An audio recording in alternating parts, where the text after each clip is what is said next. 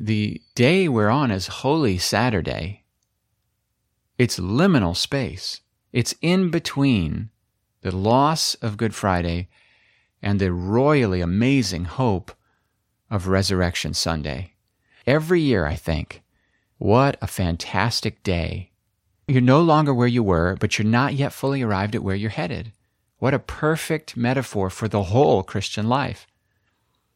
We are not our old self, and we are not in our old life, but we are not yet fully awakened in the reality of God's new world.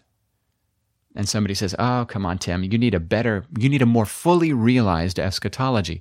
You have too many things pushed off to the age to come. And I go, Whoa, whoa, whoa. Actually, actually, that's my sermon. You're preaching my sermon. I was re- the one reading Ephesians, and I realized one year how much more Paul emphasized in, in, in Ephesians the resurrection of Jesus and our resurrection with him through union. He says, We were dead in transgressions and sins, but then God raised us up with Christ and seated us with him in heavenly realms. He just kind of skips the cross there in Ephesians 2.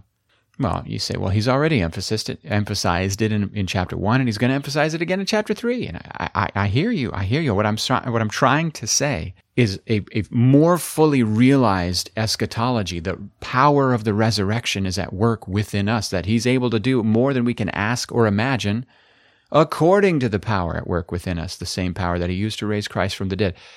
Paul's going, man. If you want to know what God can do, just pay attention to the Holy Spirit's transformative, enlightening, illuminating power that's at work in you, and you'll see a glimpse. And how many of us would feel comfortable saying that, Paul? 100%. So he has a much more fully realized eschatology than most of us.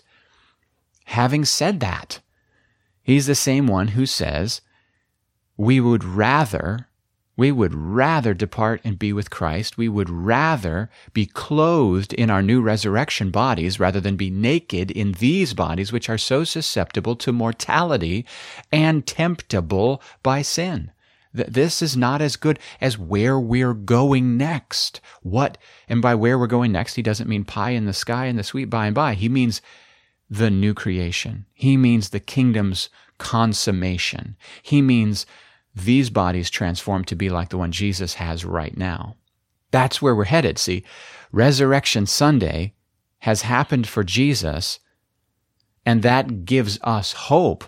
But Resurrection Sunday hasn't happened for us yet. We're still on Holy Saturday. Don't, don't misunderstand what I'm trying to say here.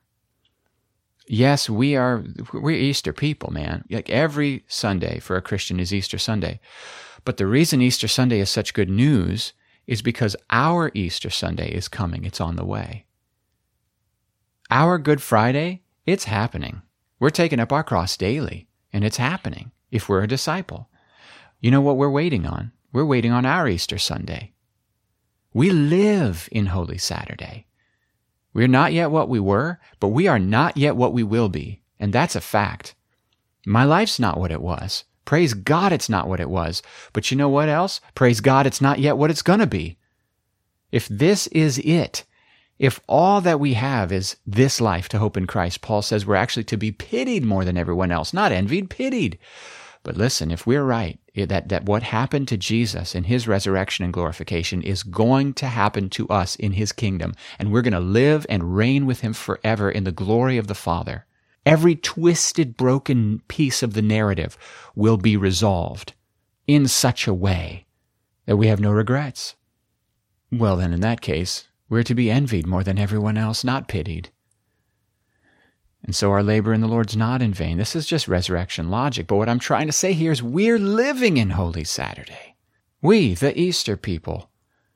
Reason we're so happy about Easter Sunday is because it means our Sunday is on the way. It's coming soon. Holy Saturday, liminal spaces, the space in between, right? The liminal means line, it's on the line. We got a foot in two worlds. Strange day in between the now and the not yet. The noise of Friday, the sad noise, the noise of Sunday, the happy noise of Sunday is this kind of silent, silent space in between where it looks like nothing's happening, but actually life's still going on. in the in between. And I'm going to submit this thought most of our lives happen not in the drama and the noise. Most of our lives happen in the quiet in between.